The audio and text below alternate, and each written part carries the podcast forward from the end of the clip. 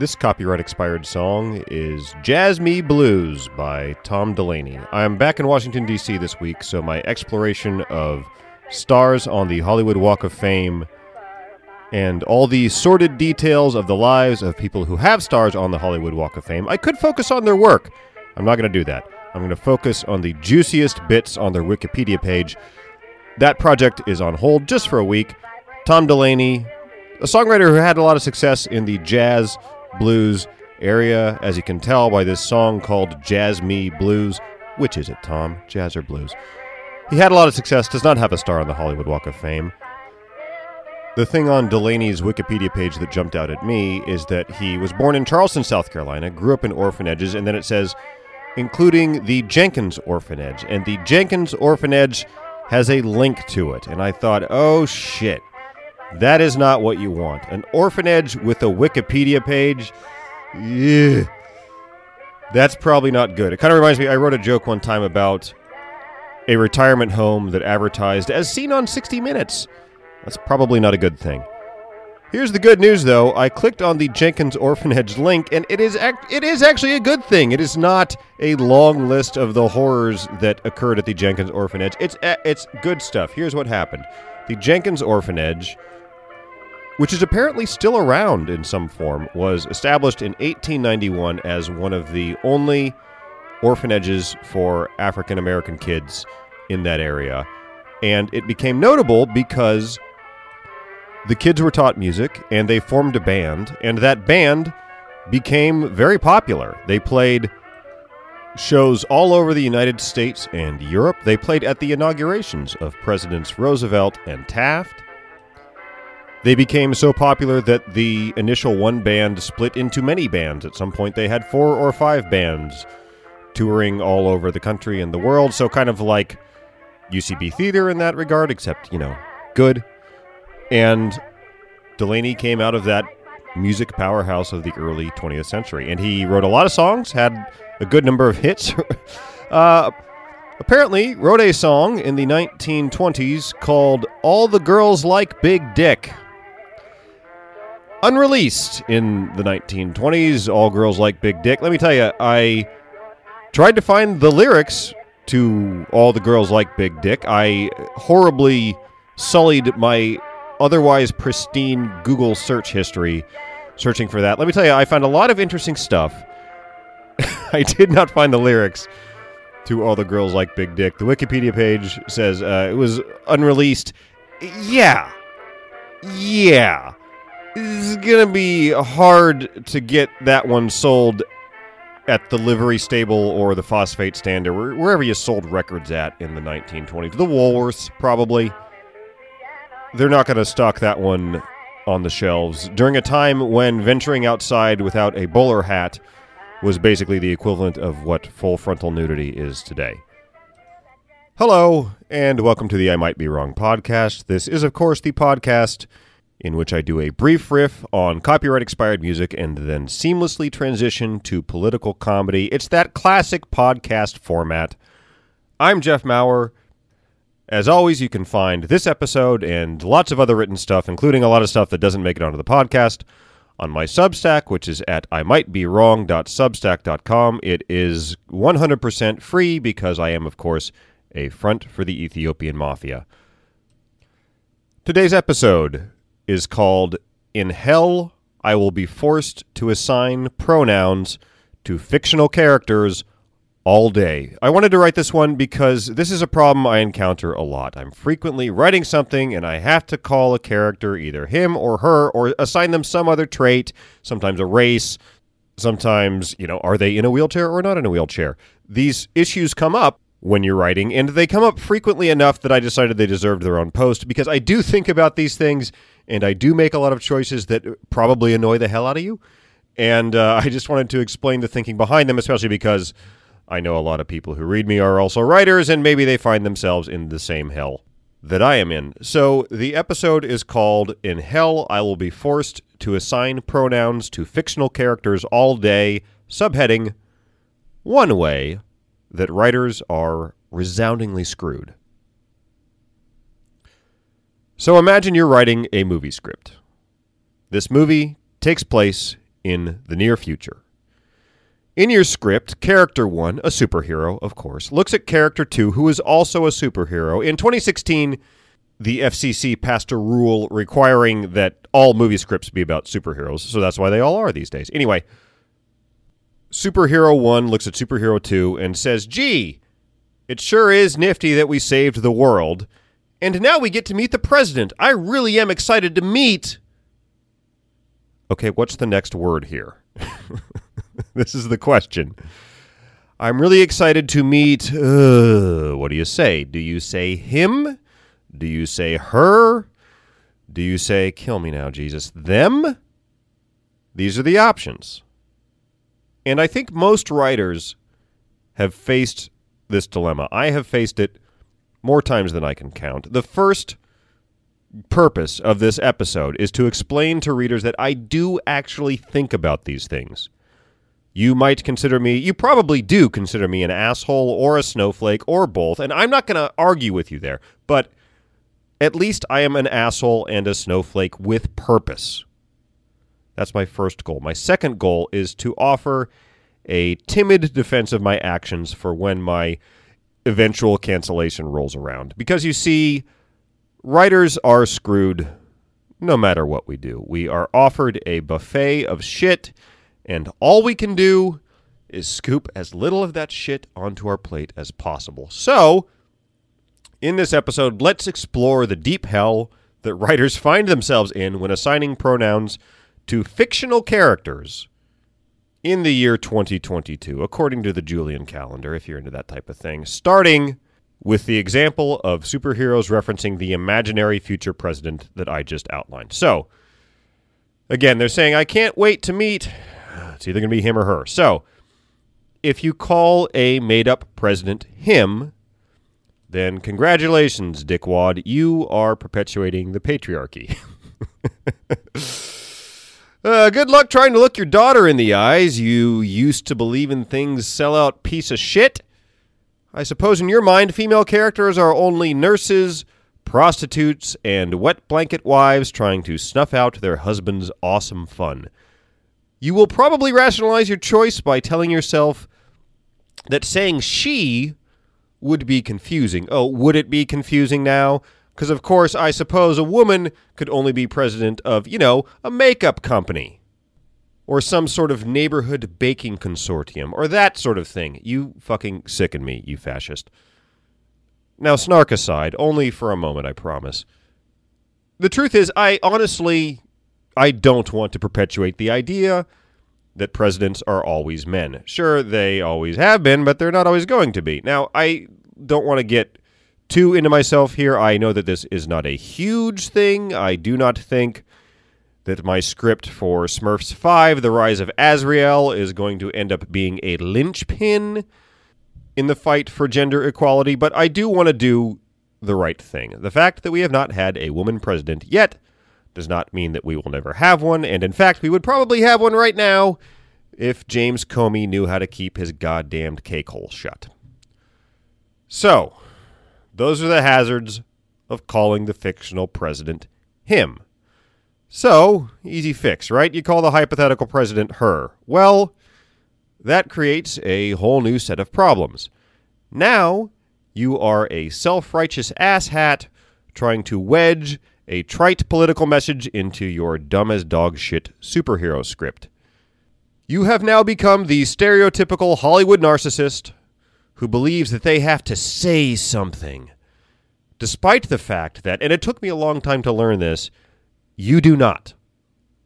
The world is actually not looking to you, O sage scribe with five episodes of Kevin Can Wait and three unaired pilots on their IMDb page. They're actually not looking to you to right society's wrongs. If you call the fictional president her, then what truly is the difference between you and the 90s band Dishwalla, who blew exactly zero minds by singing Tell Me All Your. I'm not going to sing it.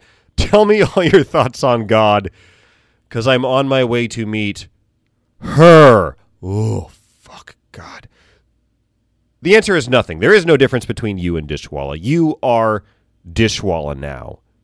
you sad, sad tool. In trying to do the right thing, all you have done is to become a different flavor of douchebag.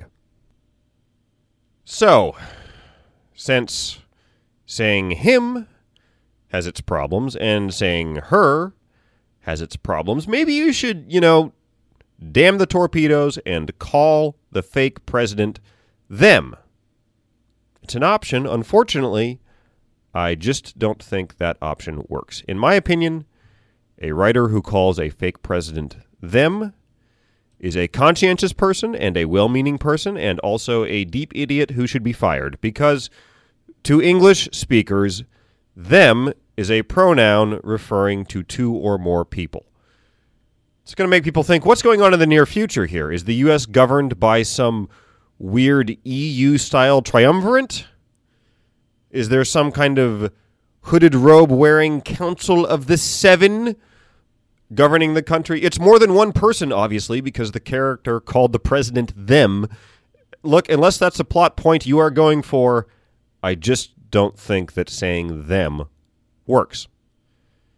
And this hypothetical president gender problem is only one example. This type of situation comes up all the time.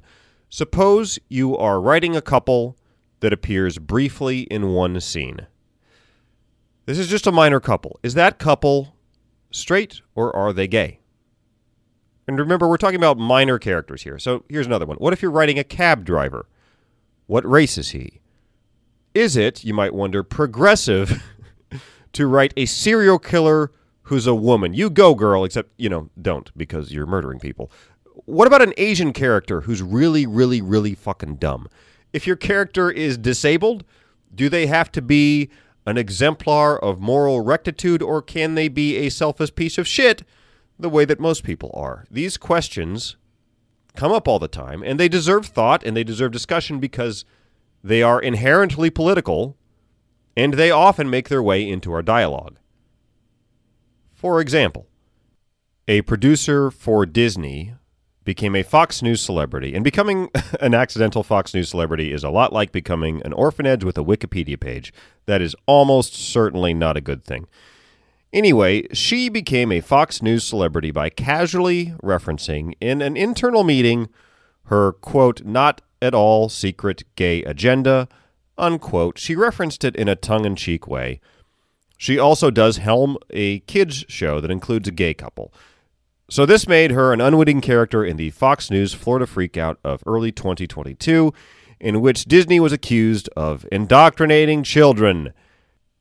And not, by the way, in the way that Disney actually indoctrinates children, which is fostering such intense brand loyalty that by age three, a child is more attached to the Cars franchise than they are to their own parents.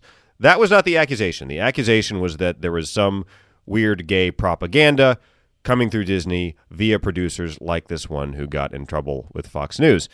Now, in my mind, including a gay couple on a children's show is absolutely not indoctrination. It's not. Because, and this is important, there are gay couples. that is a thing in real life. Insisting that TV shows must omit an actual thing that is common in the real world, that strikes me as much closer to indoctrination than anything Disney is doing. I feel that to not write gay couples would represent the writer's political beliefs elbowing their way into the script. Now, before you name me progressive ally of the century, and I'm not saying don't do it, I'm just saying don't do it yet. Please recognize that my it exists in real life so it can go into a script principle that cuts in a lot of different directions. So, for example, that hypothetical cab driver that I mentioned earlier, personally, I think it's okay if you make him Arab. Some people might say that by doing that, you are perpetuating the stereotype of Arab cab drivers. I would say that you are reflecting the fact that there are Arab cab drivers in real life. As long as your character is not wearing a t shirt that says, Every member of my profession shares my ethnicity, and every person of my ethnicity shares my profession, then I think you are fine. That is my opinion. I think we should try to avoid hammering home stereotypes. Let's remember that in the 1970s, anyone who was black on TV and not George Jefferson was probably a street pimp. I'm engaging in a little bit of Fred Sanford erasure there, but the point stands. You don't want to hammer home stereotypes, but I don't think there's a requirement that we need to be idiots. For example, if you are writing a script about LA gang violence in the early 1990s, I do not think you have to make the Bloods and the Crips look like the Mormon Tabernacle Choir. And then there's also this, which is a weird thing worth thinking about. If a writer thinks, hey, there are gay couples in real life, so I am going to make one of the two couples on my TV show gay, and every writer does that, then suddenly half the couples on TV will be gay. And on the one hand, uh, I say fine. I mean, I don't demand that TV demographics perfectly match the demographics of the real world. On the other hand, uh, the actual share of same sex households in the U.S. is 1.44%. It's not 50%. Now, I don't think that there's really a fix for this. I do not recommend that the Writers Guild create gay character permits and then hand out those permits at the beginning of pilot season. Honestly, I think the quote unquote fix here is for viewers to simply understand that writers are trying to craft realistic scenarios, but we are also operating in the dark. And let's remember, a lot of us are writing while high, so please try to cut us a bit of slack. So then, what to do. How does a writer navigate race, gender, and other identity issues in a way that is realistic, but also not idiotic and pandering? The answer is I don't know. But I can tell you what I do. My first bold move here is to dodge these issues whenever possible. If a character's race, sex, whatever is not relevant to the story, then I just leave it out of the script. You always write a character description, and I will write that description, but I will just leave those elements out. This is partly because of selfishness. The reality is, the fewer constraints I put on a character, the better chance I have of getting a good actor to play a character. This is why, by the way, you should never write, for example, seven foot tall Native American conjoined twins. You are never going to cast that.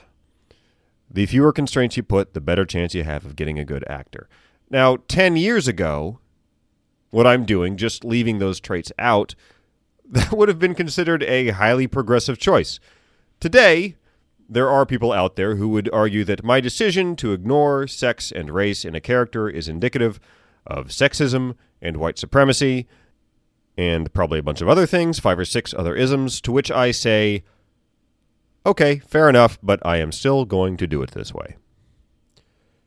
So that's my first step. Try to dodge the issue. When I cannot dodge the issue, when I absolutely have to specify a character's ascriptive traits, despite the fact that those traits are not really relevant to the story, I use a random number generator.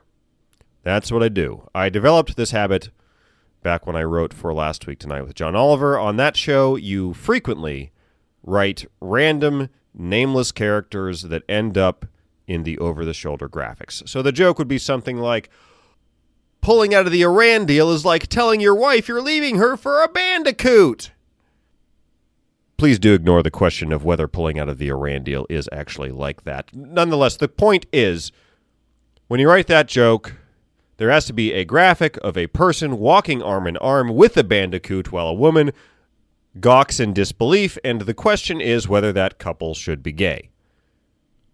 I used to think real hard about whether the couple in question would be a good representation of a gay couple. And then I started to question what good even meant in that context because some gay relationships are train wrecks. And I also started to question the value of representation in, again, this context because most people in Last Week Tonight graphics are either taking a dump or committing bestiality. So ultimately, what I did is I just set up an Excel sheet containing demographics of various things, and a random number generator, and I would use that to randomly decide which traits these fictional people would have.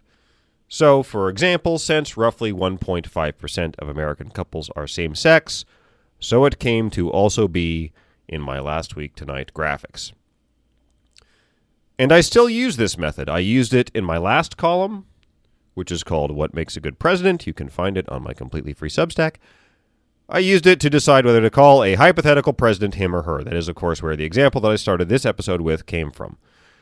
What I'm doing here is I am trying to remove myself from the equation as much as possible. My hope is that by doing so, that will help me write scripts that feel realistic and help me write articles that make me sound like a little bit less of a total jerk off. I won't claim that I am being objective here because, of course, choosing to not make a choice is itself a choice. I have just decided that this choice is the least bad one that I can make. So, does this make me a bigot? A libtard? A soy boy? A fascist? Uh, I'm going to say yes to all of those. I accept whatever punishment Twitter eventually inflicts on me because honestly, I'm just too tired to try to avoid it. I have thought through the fictional character pronoun thing as much as I care to for the time being, and I will stick to my current method until a less terrible one is presented to me. As usual, I don't know what the right thing to do is. I am mostly hoping that good intentions are enough. And if they are not enough, then every use of my random number generator simply lengthens the chain that I will carry through hell. Oops. Nonetheless, when I waste time thinking about pronouns for characters who aren't real and represent absolutely nothing, then I honestly feel that my time in hell has already begun. And that's the episode. An interesting question came up in the comments section of this article, which is something I've thought about. What do you do when you're dealing with professions where the gender split is not 50 50 and perhaps nowhere close to 50 50? It's a great question. It is something I've thought about. Unfortunately, my answer is so fuzzy. It's just, uh, sometimes I don't use my random number generator. I'm trying to make the process as objective as possible, and yet there's still a lot of subjectivity. Because, okay, for example, one that comes up all the time is a doctor. The doctor gender split is not 50 50. I don't know exactly what it is. It's not 50 50. It's not 95 5 either. I do use the random number generator for doctors. It's actually the exact same question as presidents, isn't it? It's like there are female doctors. I mean, there aren't female presidents yet, but there are female doctors. It's because doctor is seen as, you know, a prestigious job, a high status job. To assume that person is going to be a guy seems like a bit of a dick move. So I do use the random number generator for doctors. I do remember one time in particular choosing not to use it for construction workers because I thought that would it's because that would just be stupid. I I have briefly worked in construction. My family worked in construction, not briefly. I am I'm racking my brain. I literally have never met a female construction worker. I'm sure there's one out there. I hope to hear from her in the comment section to this episode, but I have literally never met a female construction worker. So to use a random number generator that assumes that the odds of a construction worker being female are 50% just seemed stupid, so I didn't use it in that context. So that's how I quote unquote solve that problem, which is not much of a solution at all, is it? To say that I have a random number generator that I use except when I don't. But I think I go back here to the idea that we don't have to be morons when we write our scripts. So if I'm writing a construction crew and it's 10 people, five of them don't have to be women because I have literally never seen that crew in my life or anything close to it. And if I do that, all I'm going to do is make the viewer go, What the fuck is going on here? Why are five of these? It's like, why don't I just make them 90 years old? It's going to take the viewer out of it that much. So, ugh. answering these questions really is hell. Anyway, I hope you enjoyed my exploration of that hell. And one last time, everything I do can be found at imightbewrong.substack.com. It is completely free and will remain so for the indefinite future unless you choose to pay me just to be a nice person slash show off. I will be back next week with another episode. Until then, thank you very much for listening and bye for now.